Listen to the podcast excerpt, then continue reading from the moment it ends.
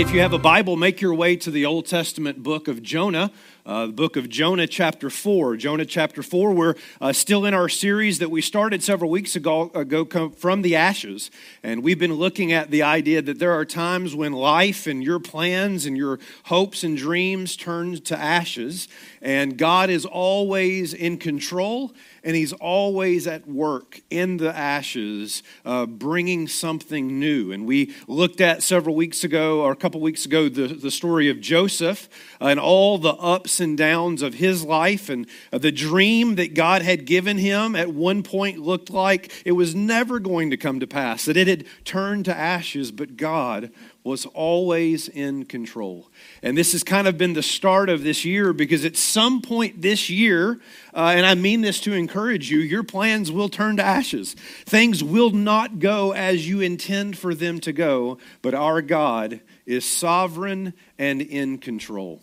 Tonight, we're going to look at here in the book of Jonah when your view of God turns to ashes. And this is a little bit of a different focus, a little bit of a different kind of sermon, but one I think that should be addressed because it is a common experience in the Christian life. And so let's turn our attention now to Jonah chapter 4 and verses 1 through 3. Jonah 4, 1 through 3. And if you are able to stand, would you please do so as we honor the reading of God's word? Word. Jonah chapter 4 and verse 1. But it displeased Jonah exceedingly, and he was angry. And he prayed to the Lord and said, O Lord, is not this what I said when I was yet in my country? That is why I made haste to flee to Tarshish. For I knew that you are a gracious God and merciful, slow to anger, and abounding in steadfast love, and relenting from disaster. Therefore, now, O Lord, please take my life from me, for it is better for me to die than to live. Those are the words of a desperate prophet. Let's pray together. God, we thank you for this time now where we gather around your word as we've been singing songs that are all about your glory, how great you are. I pray, God, that you would now, in this moment, these next few minutes together, speak to us through your word. Oh, that our view of you would turn to ashes and you would build it up even bigger. And I pray this in Jesus' name. And God's people said, Amen. Amen. Amen. You can be seated. Uh, Faith family, if you have ever done something illegal, it's probably best that you don't tell anybody until just moments before you die. That is exactly what happened with Thomas Randele uh, just a few months ago at his home in Boston. I don't know if any of you heard this story. It was actually reported in several different news outlets, but evidently Thomas Randele, whose real name was Ted Conrad, was obsessed with the 1968 movie, The Thomas Crown Affair with Steve McQueen. And if you know that story, it's an old, old movie, but it's about a bored Boston real estate uh, tycoon who orchestrates a bank robbery just for the fun of it, just because he wanted something to do. And he thought, I've got a good idea. How about I rob a bank? And for whatever reason, that movie inspired Conrad to do the same. And sure enough, on a Friday in July of 1969, then 20 year old Conrad, who was a bank teller at the Cleveland Society National Bank, walked into his job and stole $215,000. Now, keep in mind, that's back in 1969. The equivalent of that today would be 1.7 million. No one even noticed the money was missing until a few days later when he didn't show up to work. It was one of the biggest bank robberies in Cleveland's history, Within six months, he changed his name to Thomas Randele, moved to Boston to evade a federal investigation. Uh, the crime was reported on shows like America's Most Wanted, uh, Unresolved Mysteries, because no one could figure out who committed the crime. Last year, May of last year, Conrad is diagnosed with lung cancer and he's given only a few months to live. A few days before he dies, he gathers his family by his bedside and tells them the secret of the bank robbery he'd held for over 50 years. Needless to say, his family couldn't believe their ears when they were interviewed by several news outlets, family members said, quote, "We are shocked." He was a devoted family man and one of the nicest, most honorable people we've ever known. Close quote. Now, while probably not to that scale, I'm going to assume, um, most of us, all of us at some point have experienced something like that. What I mean is this We've learned things about other people we didn't know, and sometimes that new information is unsettling. It's, it's bothersome to hear. Like maybe you thought they were your friend, but then you discovered that they were actually privately working against you. Uh, maybe you thought you were making an honest deal with somebody, and it turned out just to be a scam. Maybe you knew somebody only to be mild mannered and always calm, and then one day they just lost it and you'd never seen that side of them. Maybe you thought they were a manly, tough man and discovered that they like cats or whatever, whatever it might be, right? And you're disappointed, as I would be, right? Here's the, here's the point all of us have experienced this in one way or another. That is, you've had a view of somebody, and that view turned to ashes. And as unsettling as that can be personally, listen to me, Faith Family, tonight, and those of you online, it is very unsettling spiritually. Come here, come here, come in close. As unsettling as that experience can be personally, it's even more unsettling spiritually. Let me explain. I've been in ministry 25 years and a follower of Jesus longer than that. And I have noticed that there are times in the Christian journey that we discover things about God we didn't know before. That there's more to God than we thought. That He's not always who we think He is. And our initial experience with that new revelation can be very unsettling. In fact, I've seen many, and even in my own life, go into what's known as a faith crisis because the God they thought they were worshiping turned out to be something different than they realized.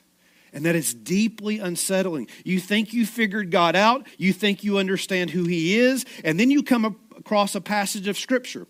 Then you come across a theological concept. Then you hear a sermon about God, and it reveals something about Him you didn't know. And for a few days, maybe for a few months, maybe even for a few years, your view of who you thought God was turns to ashes. You don't need to raise your hand, but I wonder how many of you have experienced that through your own journey. Now, let me be very, very clear in saying what I just said. I'm not suggesting by any stretch of the imagination that there's anything wrong with God. Amen? I'm not suggesting that he has done anything wrong. The problem is most certainly on our side. And I was thinking about this as I was preparing this message. I thought I can think of at least three, maybe four major faith crisis moments where what I thought or who I thought God was uh, be, turned to ashes, and God built in me a more biblical, right view of God. And I'm not going to go through these in, in a long uh, period of time, but I'll just say number one, I remember in college beginning to really understand the nature of God's sovereignty. And I had kind of had big view of West, small view of God, and that got reversed and became big view of God, small view of West. And needless to say, that was quite painful. Amen? And I begin to see just how sovereign God truly is. Another one would be uh, coming to understand the nature of God's love. And, and we might at first be like, well, that, that doesn't seem all that you know difficult. But the love of God, when you really start to understand it, is scandalous. Do you remember in our Hosea series uh, several summers ago how God God knows how unfaithful his bride will be and he chooses them anyways. That's the story of Hosea. Like he knows how wayward his son is going to be, and he loves you anyways. His love isn't conditioned upon you not being a mess. He actually loves you in your mess. And it, it, it, just absolutely blew my mind as to how scandalous and radical the love of God is. The third one would be in my life coming to understand the freedom of the gospel. I grew up with a mindset that if I do good things for God, He'll love me more. And so it was all transactional. Anybody relate to me tonight? I got to do this and I got to do that because I got to keep happy, God happy, and I got to impress Him with, with all the stuff that I'm doing. And then I began to realize that in the gospel, you are not what you do. Who you are is not what you do but that God's love is based on the very person of Jesus being placed in me. And therefore, I cannot do anything to make him love me more or anything to make him love me less. And I became free. Those were at least three in my life. I bet you have, and there have been smaller scale uh, things I thought about God that turned out not to be true, and my view of God got bigger and bigger and bigger. And you're like, are we ever going to get to the text? Hush, right? Because this is what happens in Jonah's life. Jonah, his view of God is going to turn to ashes. And he is going to, we just read these verses, he is going to struggle deeply with who God is. And I'm just telling you tonight, and I hope that you're listening. If this doesn't happen at some point in your Christian journey, you're probably not seeking God enough. Because there is no way that we as finite people can understand all that is the infinite of God's character. And there are going to be bumps along the way where, like, I, I don't know that I could ever worship a God like that. And that's God's way of taking the idols out of our life and bringing us to true worship to the sovereign God. Let's look at what happens in Jonah's life here over the next three hours. Here we go. Let's go back to the beginning in chapter 1, verse 1. Chapter 1, verse 1, it says, Now the word of the Lord came to Jonah, son of Amittai, saying, Arise, go to Nineveh, that great city, and call out against it, for their evil has come up before me. But Jonah rose to flee to Tarshish from the presence of the Lord. And he went down to Joppa and found a ship going to Tarshish. He paid a fare, went on board, uh, and he goes trying to flee from the presence of the Lord. So here we go. Jonah has a God problem. Jonah has a problem with God. What happens here in the opening chapters is that Jonah receives something you and I would die for. You and I, many of you have prayed for this. He receives a direct call from God. God wants to use Jonah on God's mission. That's pretty awesome. God, you might note this in your notes God doesn't need Jonah for God's mission. But God calls Jonah to be a part of God's mission. He wants to use Jonah for his purposes in the world, something that I think most of us would love the opportunity. God, use me. God, take my life and make a difference for, for your glory in the world. Amen? But Jonah not only says no, he runs, you know this, in the opposite direction. He's supposed to go to Nineveh in these opening verses. Instead, he goes long way opposite direction to Tarshish. Show of hands, how many of you spiritually have ever taken the long road? Oh, now I'm getting close. Yeah, some of you are like putting your hands out over here, right? Yeah, we can relate to this. Like, God calls us to go down a road that would be a lot shorter, and we take the long way around. Now, the question is why? Why does Jonah run? Does he not feel equipped for the mission? Did he have a late night at the honky tonk and wants to sleep in? Maybe his ex girlfriend lives in Nineveh and doesn't want to run across her. Maybe he's afraid of airplanes. What's the matter? A little tense about the flight? I mean, why would Jonah run? Why would he go in the opposite direction? And maybe it's because Jonah is afraid. And of course, he would have reason to be afraid. Listen to what the prophet Nahum says about Nineveh. This is Nahum 3. I know you were driving to church saying, I hope he reads from Nahum tonight. This is chapter 1, or chapter 3, verse 1. Woe to the bloody city, that's Assyria, Nineveh, uh, full of lies and plunder the crack of the whip and the rumble of the wheel, galloping horse and bounding chariot, horsemen charging, flashing sword and glittering spear, host of slain, heaps of corpses, dead bodies without end. They stumble over the bodies. This is not a place you go on vacation. Assyria, capital of Nineveh, uh, is a brutal place speaking just historically, uh, Ashurbanipal, one of the leaders of Assyria, was known for when a, when a prophet of another god or a prophet of another land would come into his own land, he would cut their lips off. And you want me to go preach there? Uh, Tiglath-Pileser, which is a name I know you enjoy. Uh, name your first child Tiglath-Pileser.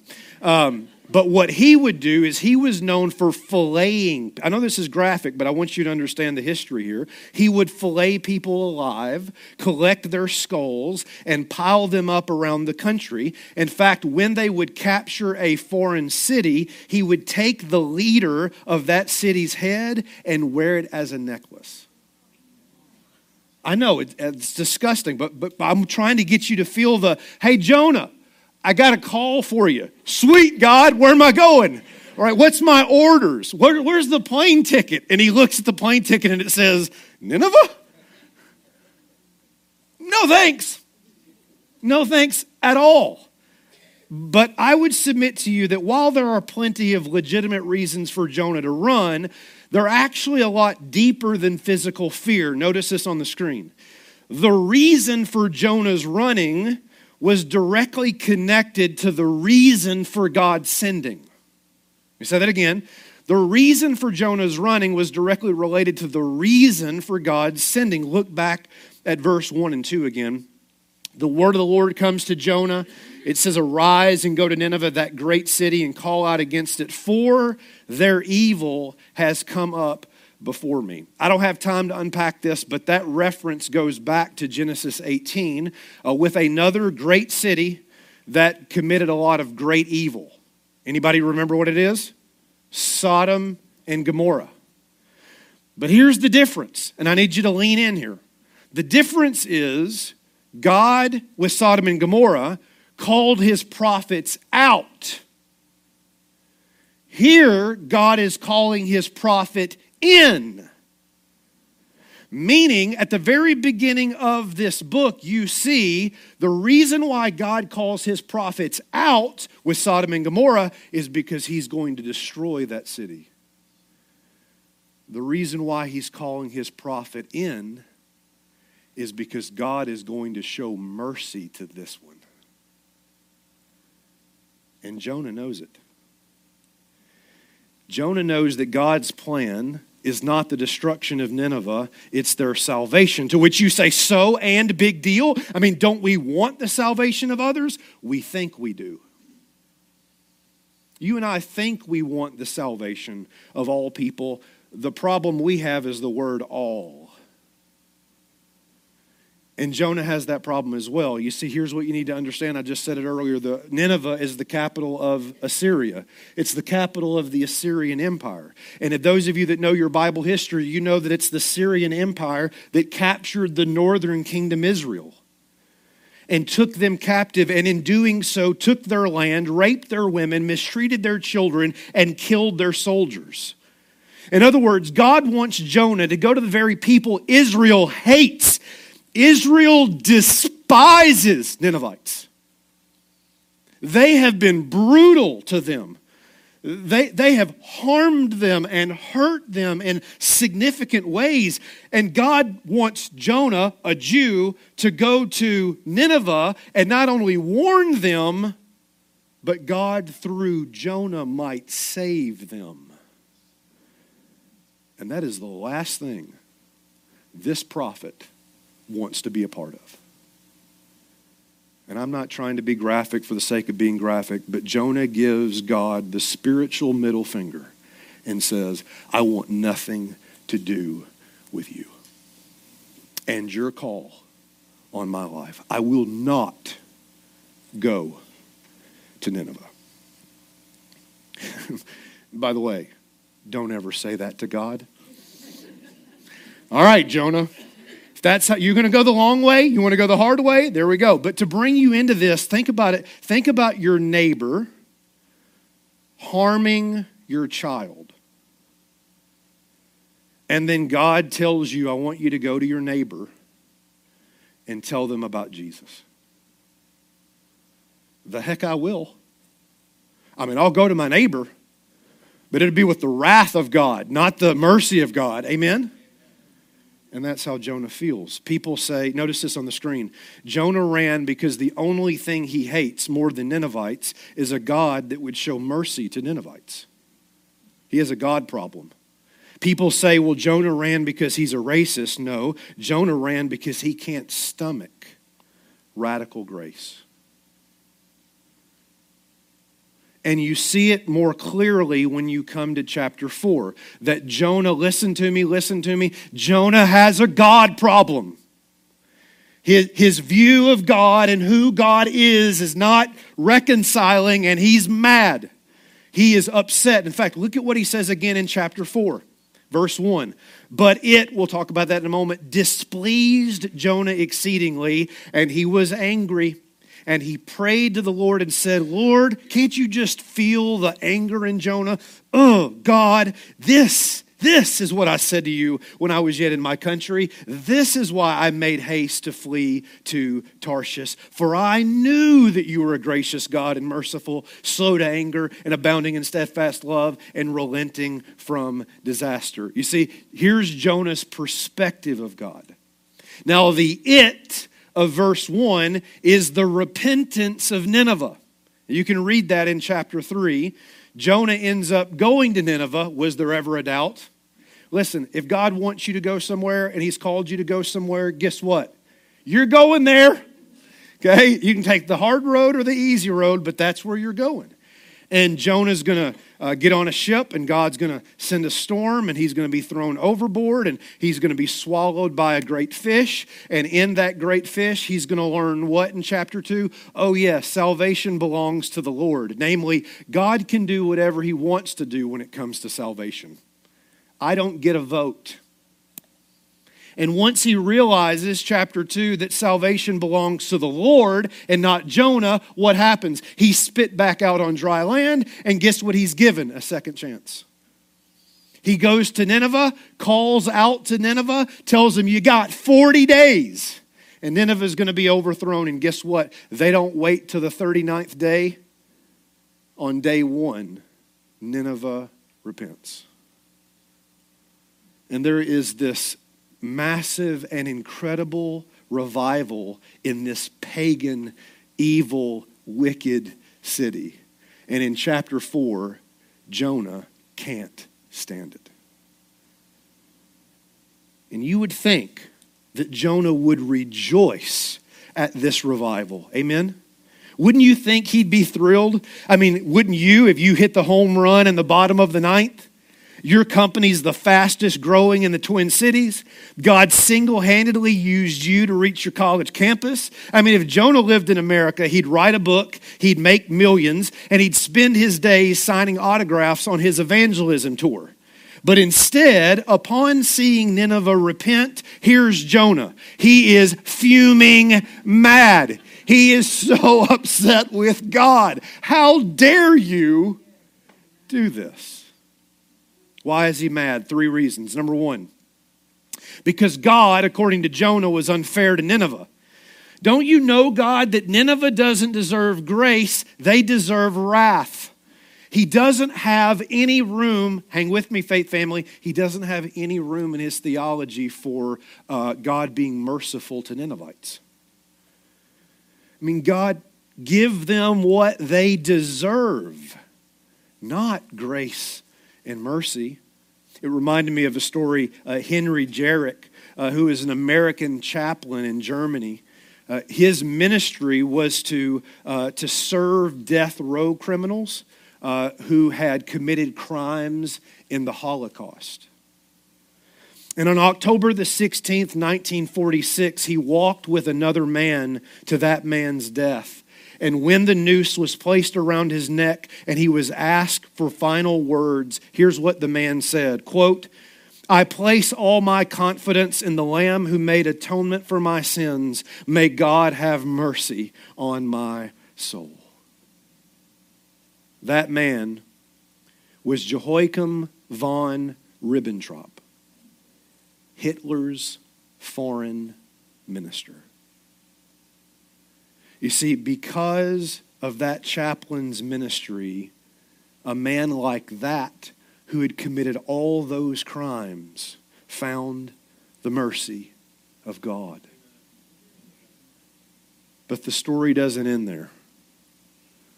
When Gerecke returned back to America, he was hated. They hated him because he served Nazis. People did not have any room in their theology for saved Nazis. Jonah believes that God has been unfair to Nineveh. They did not deserve mercy, God. Here's the second thing is that God was unfair to Jonah. God was unfair to Jonah. Look at verse 2 again. And he prayed to the Lord and said, Oh Lord, is this not what I said when I was yet in my country? That is why I made haste to flee to Tarshish. In other words, God, you knew this is what I didn't want to be a part of in the first place. The entire reason I ran back in chapter one is because I didn't want to be a part of the very thing you just did. So not only do you show Nineveh grace, but you don't even give me the very thing you knew I wanted, which was to not be a part of this whole thing. Don't you see how unfair you are to me, God?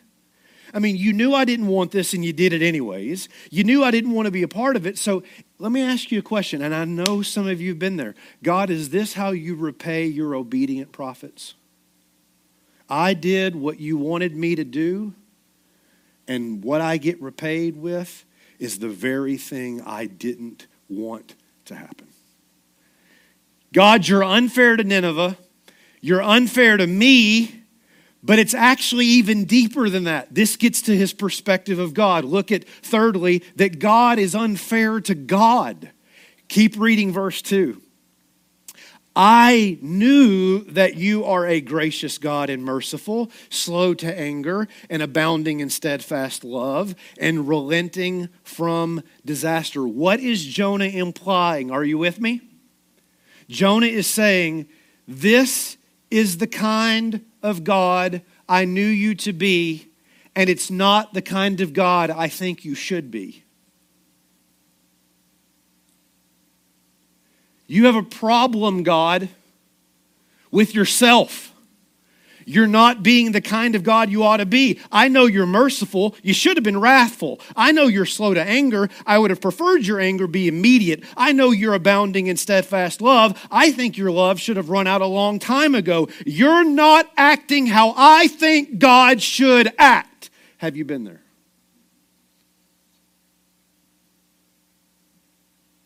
Jonah has a problem with his view of God. And in this moment, his view of God turns to ashes. I cannot tell you, and I've given you a few examples, the times I've been there where it's like, God, if this is who you are, I don't know how I could ever worship you. And you realize that when you make statements like that, the problem is not with God, the problem is with you. Because the moment you start giving God conditions about your worship, you are in dangerous, dangerous territory. I won't worship you, the creator of all things, if you don't form to the view I think you should be.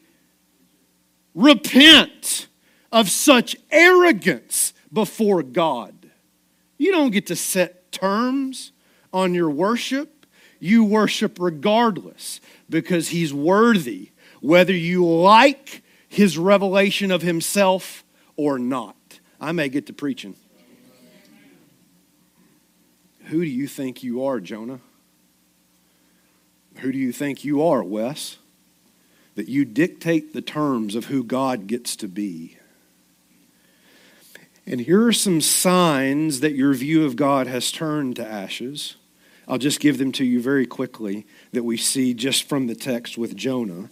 Uh, and so, if you've ever had these, these emotions or these experiences with God, it may very well be that your view of Him is turning to ashes. And that's a good thing because in that, God's going to build it up even bigger. the first is anger. Anger. You, you see that in the text where Jonah is exceedingly angry with God. Have any of you, again, you don't have to say it out loud, but have you ever been angry with God? Have you ever had this kind of conversation with God where you just couldn't believe you were going through what you were going through? Second is not just anger, but despair. Did you notice the phrase here? It's, uh, it's in um, verse 3 It's better for me to die than to live you see what's going on. Jonah is saying, I would rather die than live knowing this is who you are. God, if this is who you're going to be, just go ahead and kill me. Because I can't imagine living another day worshiping a God who would be merciful to Ninevites. This is real stuff. Are y'all with me tonight?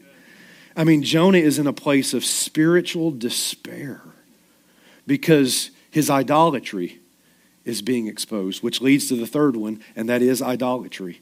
Is that you'd rather have a different God than the one true and living God. You, would rather have a God that's wrathful rather than a God of grace when it's in relationship to whatever Ninevite you have in your life. And then God shows them mercy, and you have to realize that the same God who is merciful to you can be merciful to whoever he wants to be. And so it exposes our idols and it gets us to the worship of the one true and living God. As I close here, which is 30 minute warning, okay? I thought about like over the years of pastoring and my own walk with the Lord, like what, and I, there's no way I have time to go through uh, the full list, but I just, some people will say, you know, Wes, you often teach through tension. Like I love to just kind of create tension in the room and not solve it. And, and I do that purposefully. You know, sometimes in my teaching, I've said, uh, uh, I, I'm not trying to tell you what to think, I'm just trying to make you think and not give you the answer, but just let you leave uncomfortable. I love that. Like, I hope you leave tonight. Like, I hated that sermon. Like, that's probably means you needed the sermon. Okay? And so, what I'm going to do is, I'm just going to give you a few quick things as I close of some of the things biblically that push us to this point of saying, like Jonah, God, is this really how you are? Because if this is really how you are, what am I going to do? Except accept the revelation of how you have revealed yourself and worship. The problem is not with God, the problem is with me. So here they are, number one the sovereign choice of God. The sovereign choice of God. And by this, I am not even getting into predestination. Okay, I, I want some level of job security, right? But it is everywhere in the Bible. Predestination is everywhere in the Bible. Everybody believes in predestination. It's just a matter of what you believe about it. But here's, I'm going to actually take on something that all of us have to agree on, namely, that in the Old Testament, God sovereignly chooses Israel to be his covenant people. There, there's no way you could deny that biblically. It is obvious that in the Old Testament, God sovereignly chooses Israel, which means what? He doesn't choose Egypt, he doesn't choose Babylon. So, how fair is that if you're an Egyptian? I mean, almost nobody has any problem with the fact that God chose Israel unless you're Egyptian. And if you're Egyptian, you're on the other side of the story, drowning in the sea instead of being redeemed through it. Why? Because God chose a people through Abraham. Listen to Romans 9. I do hope you'll come back next week. I'm risking that, but here we go. For this is what the promise said About this time next year I will return, and Sarah shall have a son. And not only so, but also Rebekah uh, conceived a, ch- a children by one man, our forefather Isaac.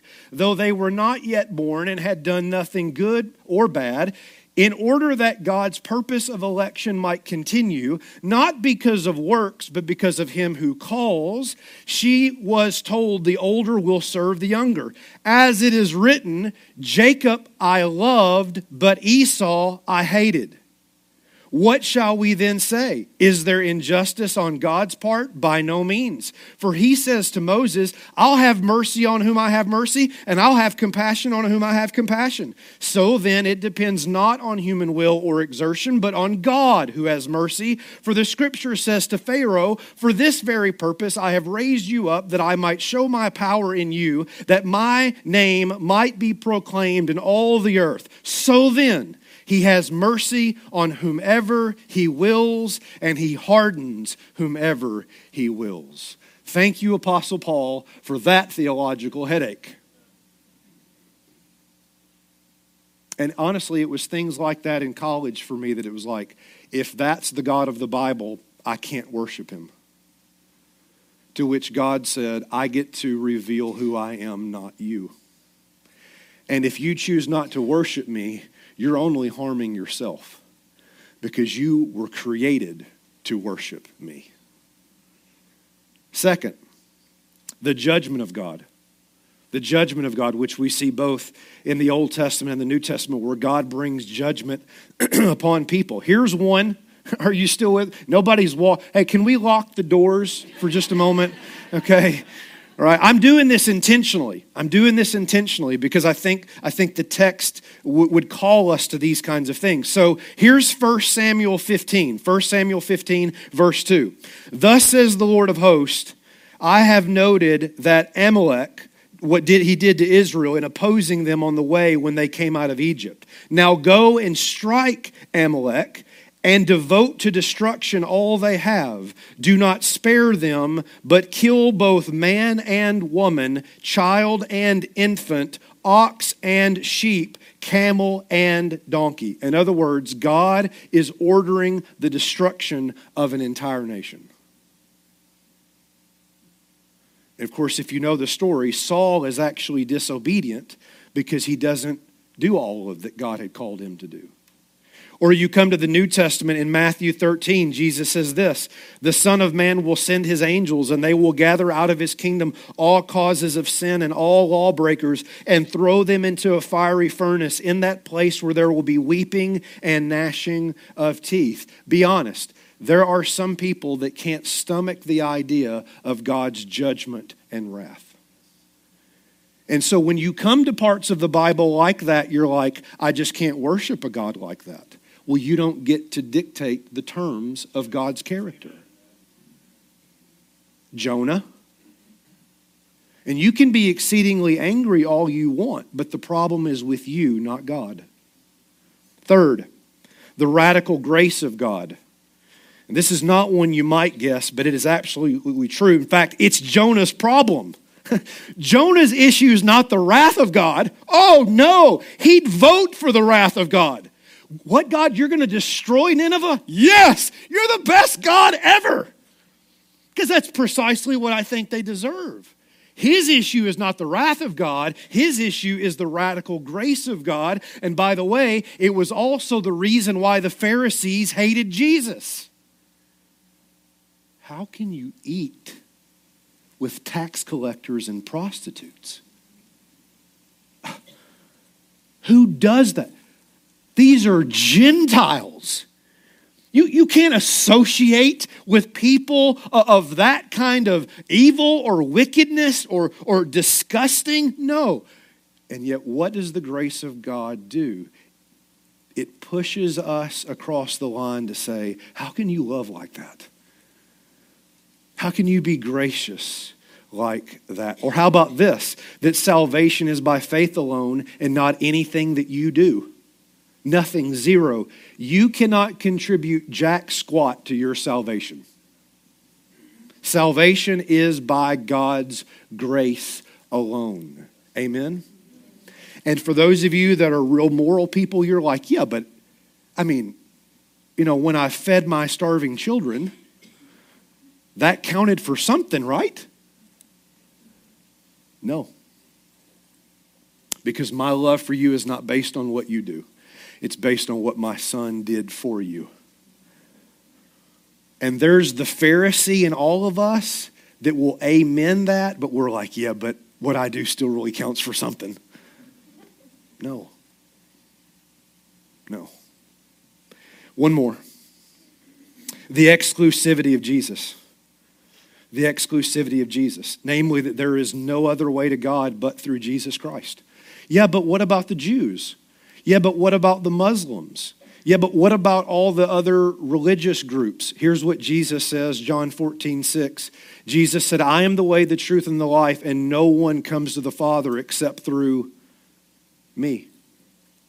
Acts 4:11 Acts 4:11 This Jesus is the stone that was rejected by you the builders which has become the cornerstone and there is salvation in no one else for there is no other name under heaven given among men by which we must be saved.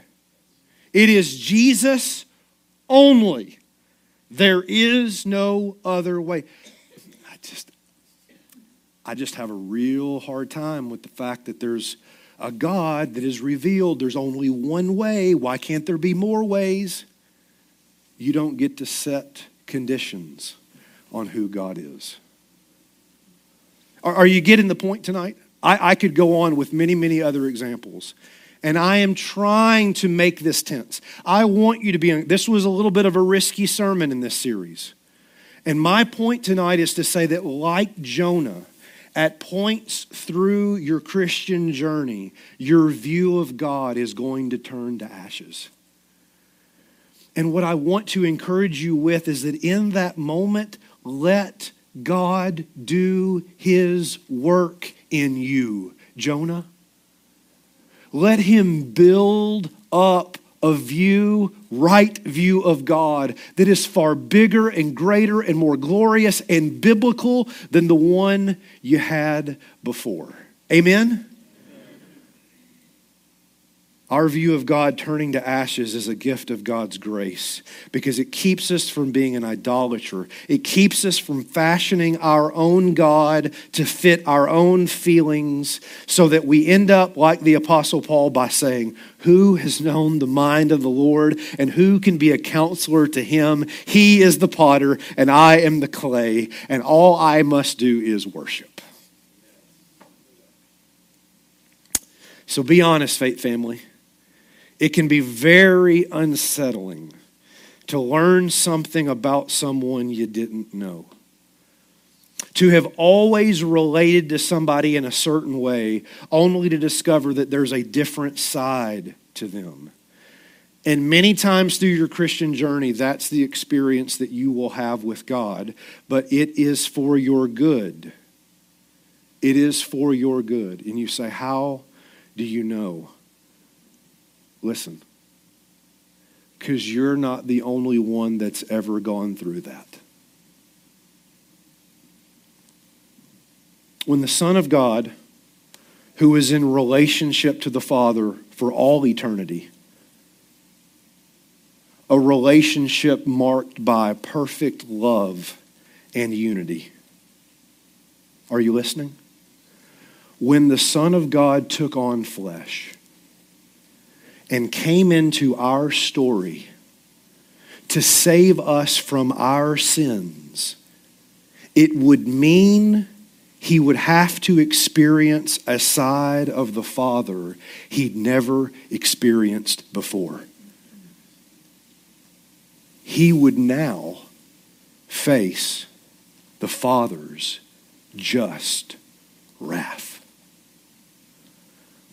For he made him who knew no sin to be sin on our behalf, that we might become the righteousness of God.